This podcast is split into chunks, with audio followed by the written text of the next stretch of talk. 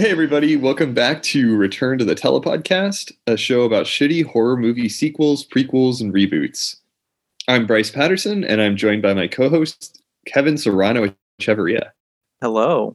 Hey, Kevin. Hi. How you doing? Oh, you know, I'm vibing. How you doing?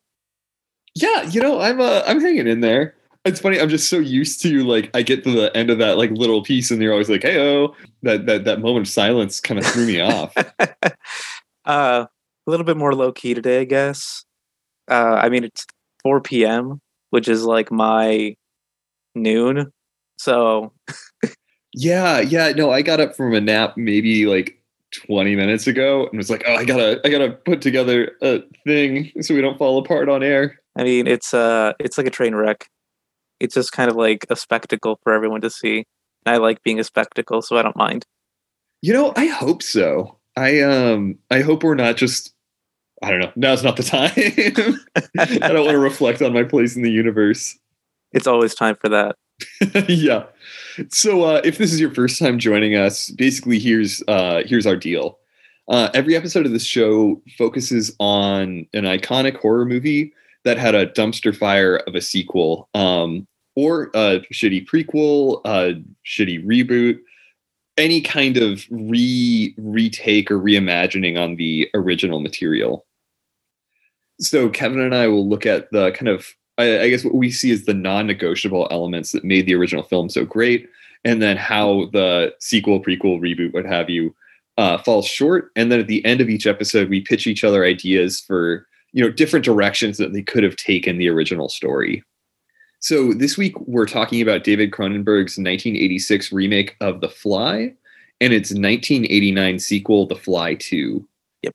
Yeah, and and you know in this episode I so I there's a special place in my heart for the 1958 original version of The Fly.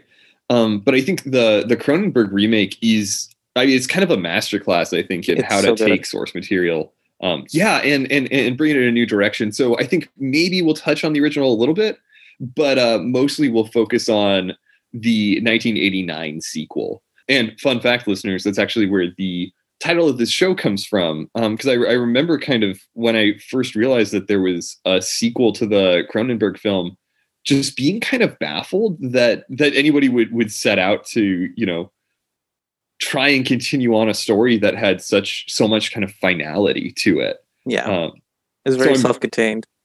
But like, yeah. I mean, Halloween or not Halloween. Uh, Texas Chainsaw was pretty self-contained as well, and that had a sequel somehow.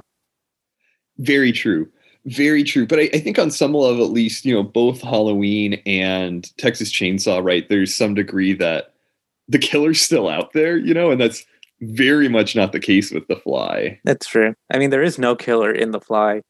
The killer is the fly, I guess. the killer was inside you all along. The killer was you all along. Maybe the real fly was the killer all along. yeah. Um, you know what? What occurred to me is, um, as as we've been recording, we've yet to actually give like a spoiler warning at the beginning of any of these episodes. Oh yeah, um, spoiler if you haven't seen the fly or the fly two. Um, if you haven't seen the fly two, though, you, you are not missing. You're not missing much. Yeah, yeah, yeah. Um, the Fly, the 1986 version of The Fly, is on Amazon Prime at mm-hmm. time of recording, which is February 2022. So you know, if you haven't watched it, watch it first. It's amazing. Yes, yes. The Fly 2 was impossible to find, which after watching it, I can very much see why. I would also not want to host it on my streaming service if I had one. Yeah, no, it is absolutely for the best that it has been lost to the dustbin of history. Um, so yeah, so with deserves. that, yeah, yeah, yeah. With that spoiler uh, spoiler warning in mind, uh, I'm going to give just a really quick uh, summary of the 1986 film. Scientist Seth Brundle, Jeff Goldblum, is working to create the first ever teleportation device and asks journalist Ronnie Quaife, uh, played by Geena Davis, to document the process. The two become lovers, but Ronnie is still being pursued by her possessive ex boyfriend and editor Stathis. Brundle goes through the telepod himself in a drunken, jealous rage, accidentally splicing his genes with a housefly.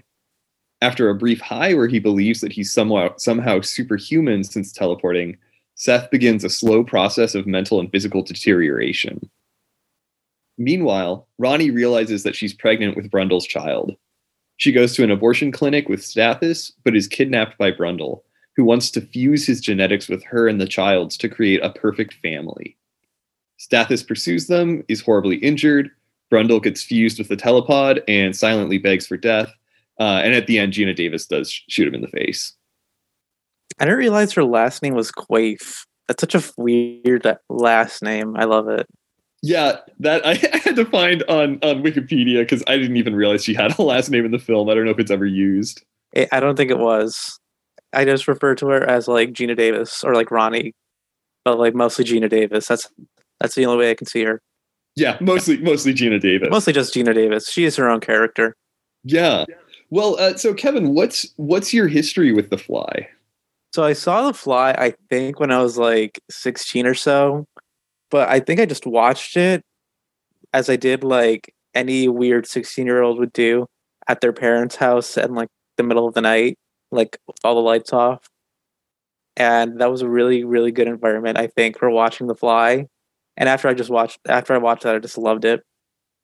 I'm just a really, really big fan of uh, David Cronenberg in general. Uh, and body horror is probably one of my favorite kinds of horror as well.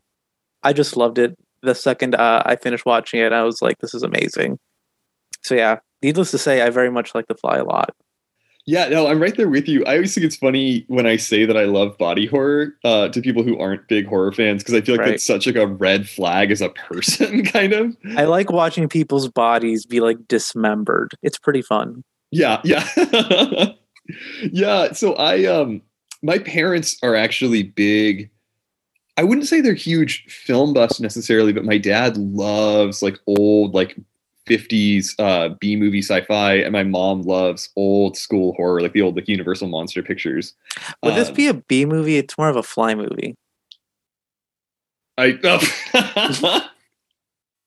Kevin, I don't I, I don't want to admit how long my like, hesitation there was in, in, in yeah so i uh, actually had seen the the 1958 version when i was a kid um, which has uh, vincent price in it and there's this the whole kind of thing is like what's dad working on in the basement? Um, and then it turns out he swapped like his head and one of his arms with a, a fly. But I, i'd seen that and then when i was in college uh, my senior year i think my my girlfriend at the time had to watch the Cronenberg version for a class. And I remember I kind of, without thinking of it, just got really stoned while we were watching the movies. Like over the course of it, I was getting more and more high. And the first time that uh, we see Seth Brundle on his, he has these two little canes that he kind of stumbles out on. And I remember that just like shocked me to my core. My poor, like, baked little college kid brain could not handle um, that that single moment, and it still sticks in my brain. Yeah, I'm amazed that you saw it while you were high, like for the first time. It's not a very good movie to see when you're any kind of intoxicated. I imagine it would just like fuck with you on a very deep and spiritual level. Yeah, well, it's interesting because I mean, I loved it then. I love mm-hmm. it now. I've seen it several times at this point. Um, and I just think that it's it's a movie that hits on so many levels, and I, I think we'll kind of get into you know that it, it's an incredible love story. It's a just devastating tragedy, um, and I think being high on some level, you know, I think sometimes your inhibitions to a story are, are lower. You're a little bit more easily uh, caught up by it, or can be sometimes. Mm and so i think i was just so swept up in like the humor and the romance and then just devastated by the tragedy you know it just it hit me on every level. And and still every time i rewatch it i like want to cry at the end because i just think it's such like a I, yeah i just think it's a, a beautiful story. Story of a, a woman and a fly. It's literally just the bee movie except instead of a bee it's a fly I'll uh, I'll have to watch the B movie. Um, Please do. I can comment. We can do. We should do that. That's a good horror movie. yeah, yeah, it'd be a good episode. We do that one in Cats 2019. Oh God. Um. Yeah. So so. Obviously, we both adore this movie. We both love oh, yeah. David Cronenberg. So, to you, like, what is it? Do you think that that makes the the 1986 version such a classic?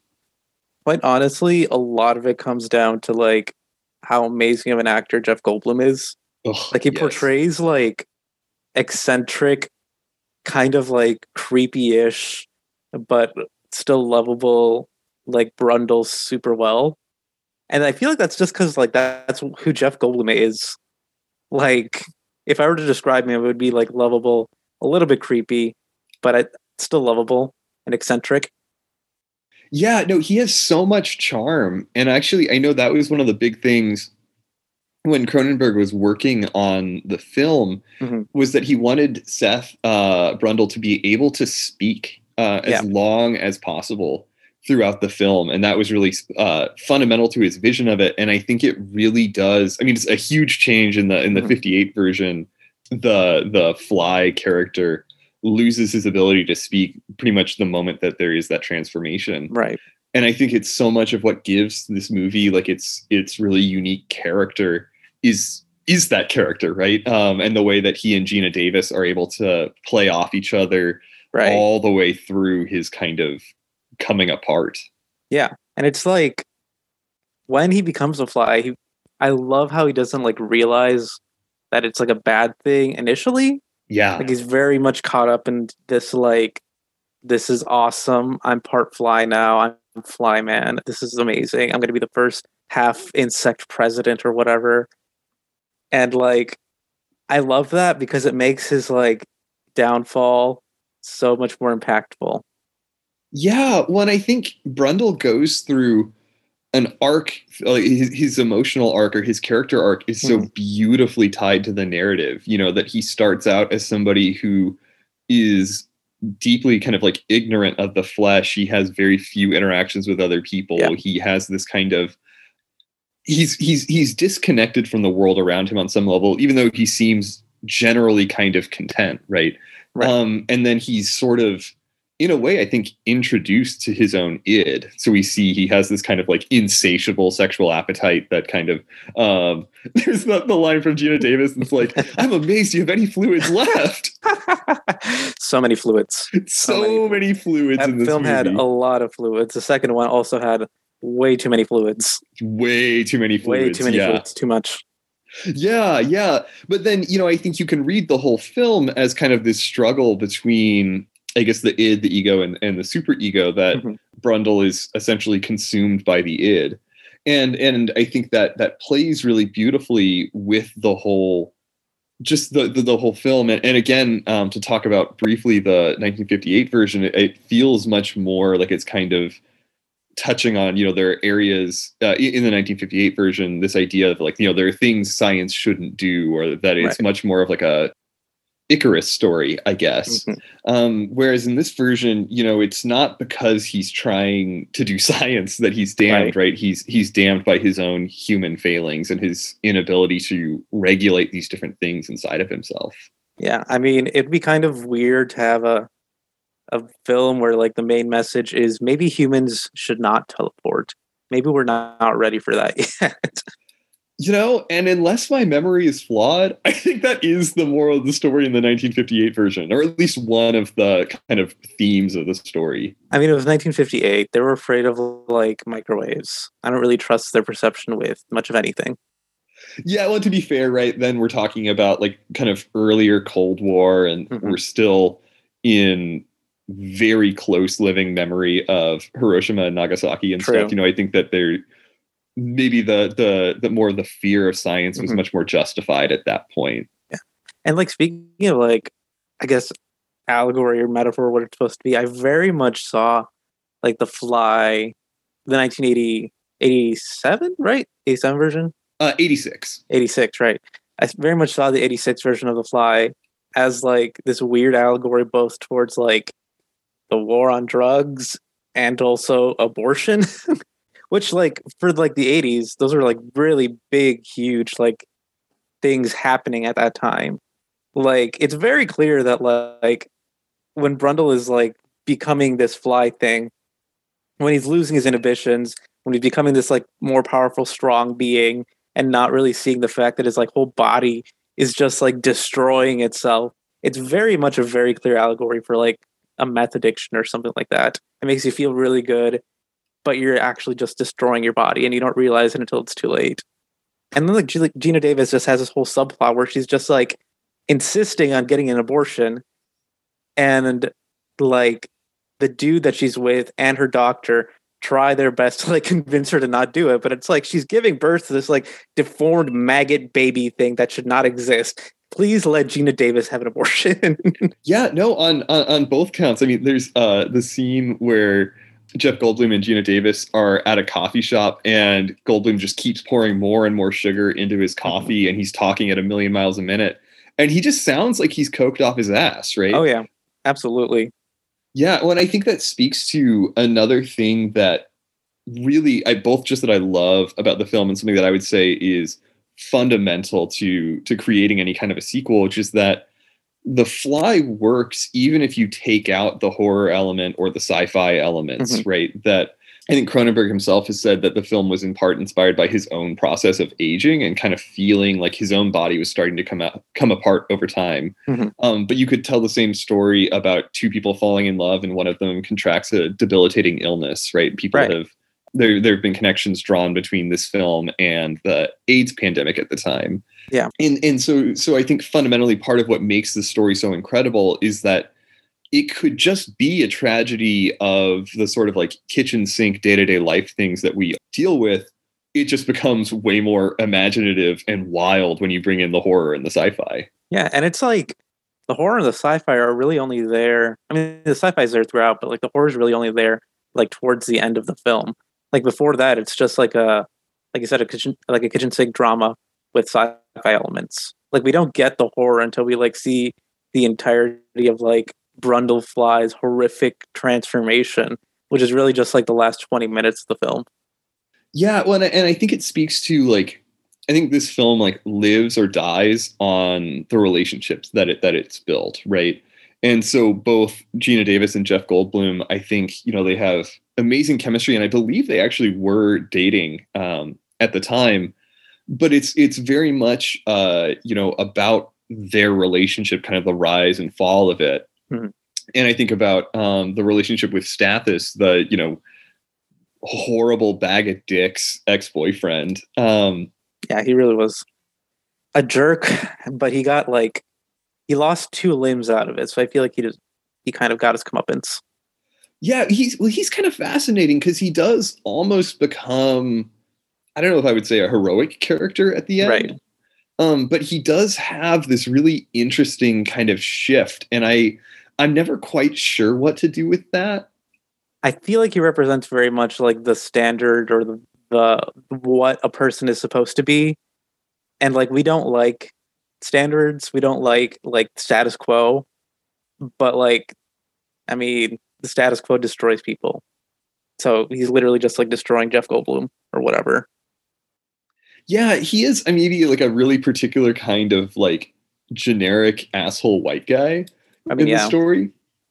Yeah, I mean, he's really creepy towards Geena Davis the entire time. Um, very uncomfortable. Yeah, well, I, I, think too there there's a really interesting so there's there's a line that has always really stuck out to me with this film mm. where um and I actually quoted it in my summary that you know uh Brundle kidnaps Ronnie from the abortion clinic mm. and he's trying to you know fuse their genetics and he says you know he wants to create the perfect family mm. and I think that family idea is so interesting to me and they butcher it in in the sequel you know it it, it, it does not work no not at all i mean like but, it is interesting to like think of like the perfect nuclear family really should just act as like a single unit and like how unhealthy that actually is in retrospect yeah yeah it's it's interesting because I, I think there's this desire for for a kind of of of unity or like he sees it as this way to reconnect this this fractured relationship mm-hmm. but obviously um you know uh, uh fusing at a genetic level is not the way to fix your broken yeah. relationship ladies and gentlemen and it is of all ages and it is very much like an excuse a lot of like men uh who have um partners who want abortions like say like i want to have like a family with you like please don't abort our child. I want to have like this unity with us and to keep us together and things like that. And the entire time, just like Geena Davis is like completely horrified by the idea of it, rightfully so. But it really does show like how uh, Brundle takes on like this weird patriarchal like desire to reproduce, and kind of how horrifying that actually is. Yeah, I mean, it's very much a story of kind of possessive men fighting over Geena Davis in a way, right? Pretty much. Even the the first time that uh, Brundle goes through the telepod, it's because he thinks that she's getting back together with uh, Stathis, Mhm. and he's you know in a, a, a drunken kind of jealous moment, uh, moment of weakness, right? But Right. it's it's when those insecurities take over, and when that possessiveness takes over. Hmm. Maybe you might even say like when the id takes over completely in that moment right that's where he's that's where he's damned for the rest of the narrative Right. Yeah, I'm just very glad Geena Davis ended up doing Thelma and Louise. I think like after this film, It's what she- yeah it's what she very much deserves. Just like a film without any men at all, and just like hanging out with your girlfriend. i just think geena davis deserves the world She does. Um, I love her. Geena, if you're listening to this, which I don't think you are, we love you. yeah geena if you're out there Geena, if you're out there. i think it's valentine's day tomorrow um Oh shit, it is. Yeah. Geena, will you be my Valentine? no be my valentine well cool so I, I feel like that's a, that's a good kind of starting point right it's a film about Right. relationships it's a film that's very deeply grounded in sort of a lived human reality that we Mhm. can relate to and experience as our own um, which is heightened by its kind of speculative elements but but the narrative isn't defined by those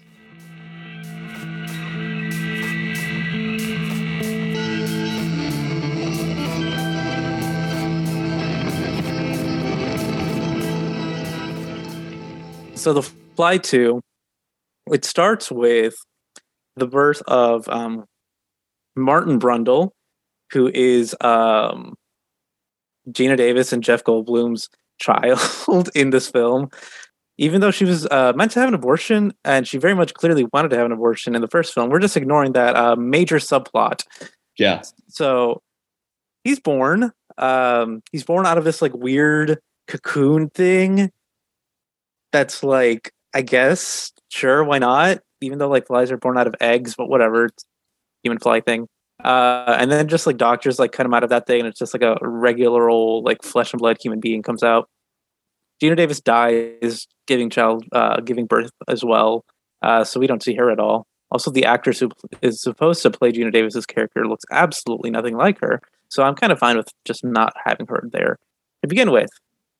But we see Martin grow up. He's apparently like a super genius. He also grows up incredibly fast because fly genetics or whatever. So like we mostly follow him when he's like five years old. Chronologically, he's five, but like biologically, he looks like he's in his early twenties. Even though like apparently he hasn't started puberty yet. It's very confusing. Um so after that happens, he falls in love with this chick who just like kind of works there. Uh, oh, I forgot about the dog. Fucking course, the don't forget the dog I can't forget the dog. Uh, while while while Martin is still a child, I guess, even though he's kind of a child throughout the entire thing, um, he has a dog, and like the facility that he's being housed in to be studied is still like performing um Brundle's like teleportation experiments. So they're trying to transport his dog from like one telepod to another one, and then they they fuck it up, and somehow the dog just like ends up being this like rabid, inside out but still alive creature that just attacks a person and takes off two of their fingers, uh, and it traumatizes Martin a lot, rightfully so. But after that, we just kind of ignore that for a little bit. Uh, he finds this chick who he really likes who works there. Um, they get together, try to do experiments, science things, uh, until Martin finds out that the dog is still alive and that she was working on weird, some sort of scientific experiments with the dog. It's never really specified what they're doing, but he gets upset with her for like five seconds and they get over it. Um, eventually, Martin ends up getting his own place, which is bugged. Of course, it's bugged. Why wouldn't it be? after that, what happens after that? Yeah, I don't remember what happens after that. Yeah, so so there's there's the the romance, and then Oh yeah, they have sex, which is so fucking weird. yeah, because like- he's five. He's five. He's five and like a third bug. Like that's like bestiality and pedophilia at the same time. Yeah. Also, um, uh, just to briefly, quickly add something to our fundamental elements, right? I think sexuality is really important in the original film, Right. and I think that is kind of a callback to again, it's all about like the flesh, the Cronenberg flesh Yeah. thing. But yeah, they they they they they bone down, and then she Oh, gets sent away. Beth, I think, is her Yeah. name, right? That- Um, that's right. Yeah. She gets sent away because like they see them boning, and like they're like, "No, you can't do this." And then I think like shortly after that, they get in contact with each other. Uh, she tells him that the place is bugged. He like completely just destroys the entire place except for the one place where like it's very clearly looks like there's a camera hidden there. It's like the yeah, last he's smashing up like his kitchen. his whole kitchen, just everything. The last place he looks is the obvious place where there would be a camera. Um, then he breaks back into like the facility. He attacks some people. His metamorphosis begins because apparently his puberty is starting or whatever, and he turns into like this monster thing that doesn't look anything like a fly. But then it just turns into like a weird like monster movie slasher for the last like like half hour where he's just like killing all these people. He pets a dog because apparently he likes dogs. Yeah, even as like a monster giant fly Yeah. runaway beast thing, he still loves dogs. Yeah, he just pets like a Rottweiler. He's like, "Hi, doggy," and Hi, then doggy. just- hi, doggy. You're my favorite customer. And he just like murders people with this cool little like fly spit, whatever. Uh, so it just becomes a slasher for a long time. Um, by the end of it, he puts oh, he figures out that the only way he can get cured of his weird fly disease is if he like transfers his fly genes to somebody else. So he takes like the dude who's running been running the facility and was like his father figure kind of. He puts him in the telepod with him and then they like switch their genes or whatever. So that guy ends up being like a the weird monster hybrid human fly thing. And then uh Martin's just a person again for some reason. And then like that's it. Like they just studied that weird fucking dude like they studied the dog. So, so Martin Brundle, could we, for the rest of this conversation, call him uh, Marty McFly? Yes, we can. Sorry, I, I thought that was very clever. It Um, was it was not, but he does look a lot like Barney McFly. He looks absolutely nothing like either Geena Davis nor Jeff Goldblum. But he yeah, looks- not at all. He looks he very much does look like Marty McFly.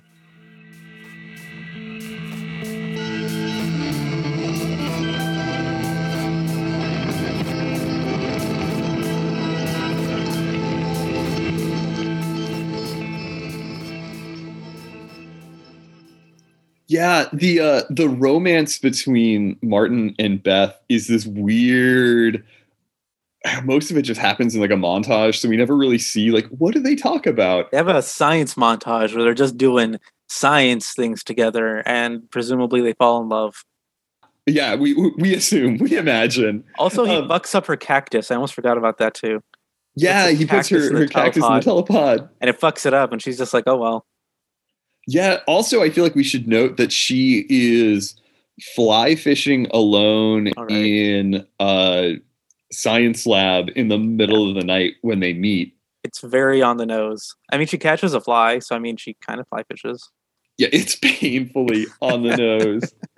Um yeah, so I mean I think like the first like just major thing that we like have to talk about with it is just like whereas the the original film feels like it's too I guess it's it's really the original film is really a cast of three, I guess. Pretty much. yeah. Um, I think Brundle, There's literally only like four characters in it, and maybe like one or two extras. That's really it. yeah, yeah, it's very uh, small. It feels almost closer to a, a stage play in Mm-hmm. in some ways to me. Um, but it feels like these very ordinary people living ordinary lives, and it's a really surreal shift going directly from that into watching the second film, right, where we have this kid genius who doesn't sleep and ages at you know some absurdly fast rate Right. living in an evil corporate lab Yeah. Yeah. I think the thing that stuck with me the most is the fact that there's just like so many characters. Like yeah it was at some point really hard to follow. And I was just like, why can't you just like condense a lot of these characters that have extremely similar roles into like one? like, do we really need like five lab technicians? yeah we don't really get to know martin as a character all that much Oh, God, and no, not at all. similarly with with beth the love interest like i don't know i don't get her just like as a person um He has like zero characterization. Like her character is just girlfriend of Martin Brundle. That's really it. Also, she likes cactuses and lives on a houseboat. That's really it. oh yeah she does live on a houseboat yeah does, yeah. Yeah, yeah, and, and I, I think you know similarly, like whereas the the eventual kind of doom in the 1986 Fly is very much uh, you know it's it's it's an outpouring of the the character's failures.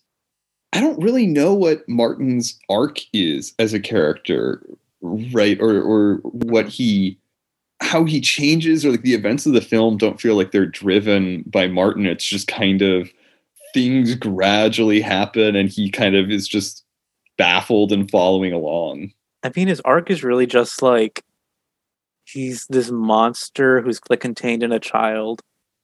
And like he tries to prove that he's not a monster, but he ends up being a monster in the end anyway. But then he turns back into a totally normal human. So it just it just kind of negates everything. It's very much like an anti-horror film in that like all of the stakes kind of just go away by the end of it. Except for like the killing. I mean, I guess that's horrifying, but yeah, though it's interesting, right? It doesn't feel like a horror film for probably the first hour of its runtime. It's only really when it turns into kind of like a slasher monster movie for the last 30 minutes that it even really touches on, on the horror genre because he's not gross or grotesque until the last like 30 40 minutes where he suddenly starts changing really fast right. Very much just a weird teenage sci-fi romance for a while and there's a weird dog. Yeah well i feel like it needs to be said that like the most meaningful connection in the film is definitely between martin and the dog it's not between martin and, and No. beth right like the the have- romantic connection in the movie is totally flat It's very much about a half boy, half fly and his dog. yeah I mean by the end of it it's half boy, half man, half fly. all brundle All Brundle. 20% skill 30% fly 40% telepod 40% telepod, truly the most moral of all beings. 100% concentrated power of will Will.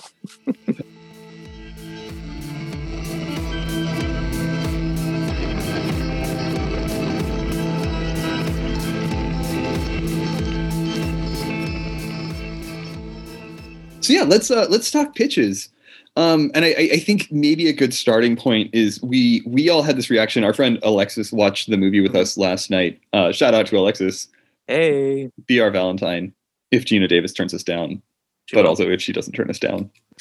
um, so we we we finished the the the first film, and uh, as we were starting the second, I think the the the consensus we all had was that like Geena Davis has to have the abortion Yeah. after the first film. You know, to ignore that is to just utterly flatten her character. Um, And I think that's actually why she refused to be in the second film was when she realized that her character was going to die in the first few minutes and have no meaningful arc or role or you know you know I, I think it's a, a fundamental misunderstanding of the character for her to not have an abortion. I mean, like, even logically, it's really strange for her to be like insisting on having this abortion, like, throughout most of the first film. And then just like in the start of the second film, she's just like, never mind, I'm good. I want to have this weird deformed baby. I'm cool with it now. I didn't just have like a weird traumatic nightmare about it or whatever. Yeah, yeah, yeah. So I think we're gonna our starting point. Geena Davis has the abortion. Yes, um, I think there's no way around that. So, uh, Kevin, do you want to start us off? What like ideas did you have as far as different stories that could be told? I mean, it would have to like not be obviously like Martin Brundle. He couldn't be like the central character of the story. I'm thinking that like a corporation being a part of it would definitely make sense. I mean, like people would know about the telepod, uh, and people would try to capitalize off of it. Um, probably like the same thing would happen again. Uh, that happened to like Seth Brundle. Someone would just like go in uh, with some sort of, if they want to do a fly again, why not? But like be creative. I don't know, do the beetle or something they would go in with like some organism that they weren't meant to go in with and they'd get like mixed up with it and then it would just turn into like kind of a similar similar thing like you get uh that that person slowly just becomes a monster that just like murders people i feel like that's the most logical um kind of progression uh, it could very much be like a commentary on like how people are stupid and need to stop capitalizing on things and like when they're making scientific progresses, like make sure they got their shit like down. Really, that's the only way I can see like a sequel being made. Because, like as you said before, like the first one's very self-contained. Like it doesn't really, it can't really go anywhere with these characters anymore. Like you have to have a new set of characters in order to make a sequel. Yeah, no, I, I had kind of a similar feeling that just I think the the plot arcs feel incredibly resolved for the or right. I guess the emotional arcs for these characters feel incredibly resolved. Right. I I had a couple of of different thoughts. I think the the family element or that line about family from the first movie hmm. has really stuck with me. So one one idea that I had was um, a couple that's struggling to conceive uh, a child applies for an artificial insemination program through Bartok Industries, um, mm-hmm. which is the the evil corporation that's yeah. referenced briefly in the first film and kind of takes the forefront in the second. And unknowingly, the genetic material that they receive is synthesized from Brundle's DNA. Mm-hmm. And so then I kind of see it as, you know, a child is born and things start to get weird. And then, you know, I would imagine the film honing in really closely on this family unit that doesn't realize that they're under really close, you know, corporate uh, observation mm-hmm. as they're kind of, you know, they have this miracle child, but then the miracle starts to go awry. Right. That'd be interesting. Yeah. It'd be kind of like The Orphan, if you've ever seen that, except like instead of it being like this 40 uh, year old Russian lady who's pretending to be a child, it's like this this child who's just like inherently a monster. Yeah, yeah. When I, I'm really interested in the parents, right? You know, I think something that we've talked about in our writing workshop recently is this idea of kind of in the story, you know, characters getting what they want or what they always dreamed of, and then it really not being what they thought it would be. Right and I think there's something really fascinating. And I, I, think again, it plays on the body horror too of you know carrying this child inside of you um, and feeling connected or, or, or fused to it on some level at the same time as it turns out to be something very different. So what you're saying is that you want to make Rosemary's Baby, but with a fly instead of Satan's spawn. Yeah, it's kind of somewhere between like Rosemary's Baby and like The Omen, like kind of blended yeah. into the fly. Um, and then we do get the first insect president. Yes, it's half uh, Satan, half demon, half fly. All, all Brundle. all Brundle. all Brundle. Yeah, one one idea that I did have, I guess this this does kind of uh, potentially negate the the abortion. But if we assume that a fly baby would germinate much faster than a human child, mm then and this this I think comes from Alexis watching the film with us, or so, vaguely or based somewhat on something that she'd said. Mm-hmm. But Ronnie giving birth to triplets because the the fly children germinate so quickly, and then in that case, I think putting them uh, they're they're put up for adoption and are adopted by a family that's always wanted children. It's still I'm I'm still I'm very locked into that image of the family, mm-hmm. but maybe it's a question of whether you know the the mother figure actually gives birth to that child or they adopt these three creep maybe normal seeming but otherwise fundamentally like deeply creepy children There is like a long history of there being like horror movies surrounded around children that are adopted. So like I don't know what that says about society, but it's probably not anything good. Yeah, you know, there is so in the in the 60s, I think it's kind of maybe starts in the late 60s uh, through a good chunk of the 70s. Um, there's a whole field of, of, of thought about horror. I think it's called pedophobia. Um, so the, the fear of children. And it's this, like, fear, honestly. Yeah, right, right. um, but it's this idea that uh, you know you have this new generation coming up in the counterculture that seems so radically different from the from the parents' generation, and so there's this fear of kind of the unknown and like what's wrong with our children, like what's going on with uh, with this new generation, and so that's where you get Rosemary's Baby, The Exorcist, mm-hmm. The Omen. You know, there's this boom of kind of child horror in that era and so there's there's something there, right? Or I guess there is right. a, a heritage or a pedigree to that that form of horror. Yeah, I agree. Like, there's a lot of like horrific things, not just about like children themselves, um, which like, especially with body horror, makes a lot of sense. Or like these changing things that are just like constantly just getting bigger and just like consuming everything you have. But like, just about the differences that you had in like your own childhood, which you see as like normal development and like what people have to do now. Like especially like nowadays like if these sort of movies were like made like right around the time that like social media and smartphones and the internet really became a big thing i feel like they would have been very very popular for similar reasons. Yeah yeah when I, I think there's something about the kind of the connection between a mother and a child which also you know has a huge history in in horror. You know i'm thinking about um psycho right. and the the Norman Bates kind of mother complex. Mm-hmm. But that sort of or like the the kind of horrific mother being another really common horror trope. Right. But I, I, I think there's something about that kind of um, and maybe it's just me speaking as like a dude, but the idea of carrying another human being inside of your body that is essentially a parasite feeding off of all the things yeah. that come into you. I mean, you that's know, like literally what most of Sylvia Plath's poetry is about it's like this like having this creature in you that's like literally feeding off of like your nutrients and your body and everything until you have to like expel it and it destroys you the, the entire process. It's kind of horrifying. Yeah. Yeah like like birth itself is a, a body horror thing really, yeah. on some level. Um, I have a, a friend who's a, a doula who um, is gonna hate that line.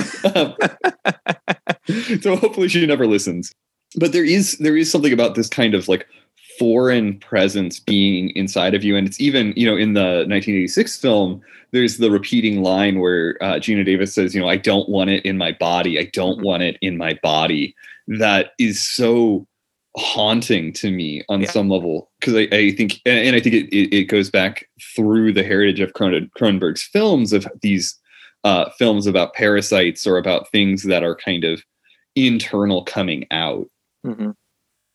Yeah, absolutely. As much as I love that genre a lot, I'm very much disturbed by the fact that like no one's ever thought to just like drop kick the baby. Like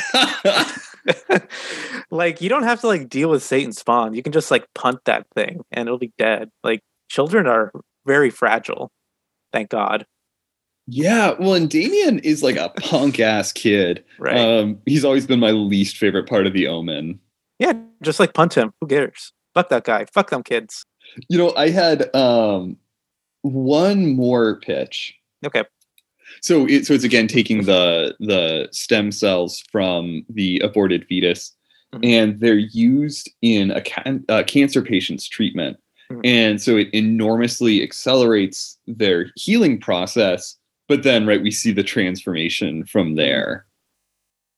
Yeah, it is. That's pretty interesting because, like, besides birth which is like probably the original body horror like having like these illnesses that like can include deformities like cancer is like the closest thing that people who can't give birth like experience as like body horror in and of themselves. Like it's literally like parts of your body just like mutating and creating things out of control that are killing you and you can't stop it Yeah, yeah. Well, yeah, I think it speaks to that foreign alien presence inside that is such a such a Cronenberg thing. Right.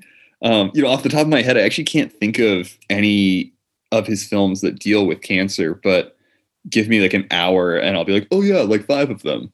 Um, but but yeah, I, I think there's something about the the the growth of cancer as a foreign entity. Um, and even in in the 86 version of the fly you know brundle talks about like the disease wants something it, Right. it, it has some kind of a desire and i think that feels very cancerous to me Oh, yeah. in a way Absolutely. And it's like the cancer isn't even like a foreign being. It is literally you.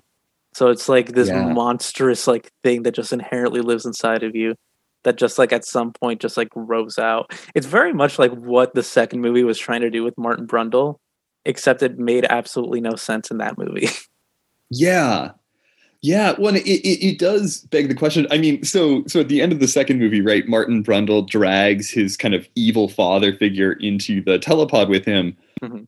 but the father figure is fully clothed right Yeah. so we were talking about like is are they just going to fuse with the suit? Like are they going to wear the same suit for the rest of their lives? half man, half boy, half, half fly, half power suit. half ceo half Half rolex. CEO, half roll. all brundle. Mm-hmm. Honestly though like thinking about like conceptually like if we're getting into the real nitty gritty like things like you have organisms in and outside of your body that aren't you like why don't doesn't that make you like i don't know part eyelash mite or like part gut bacteria or something like that? Yeah yeah like don't use the telepod if you have lice. Pretty much yeah. You don't want to be the lice the louse.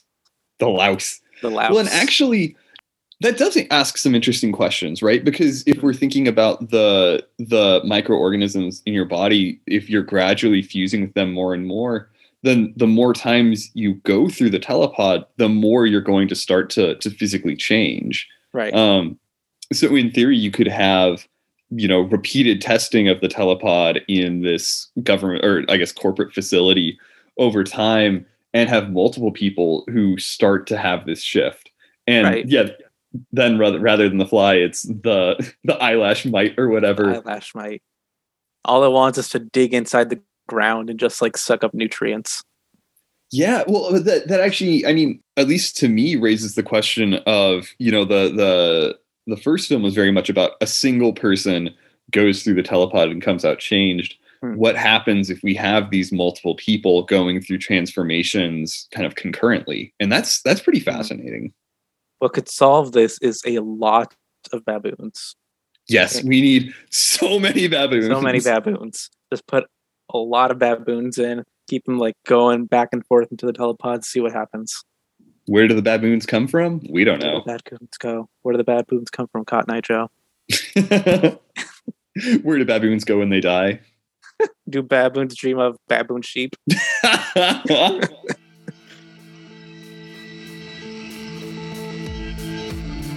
Return to the Telepodcast is a production of Silent Machine Studios, featuring music by My Silent Machine.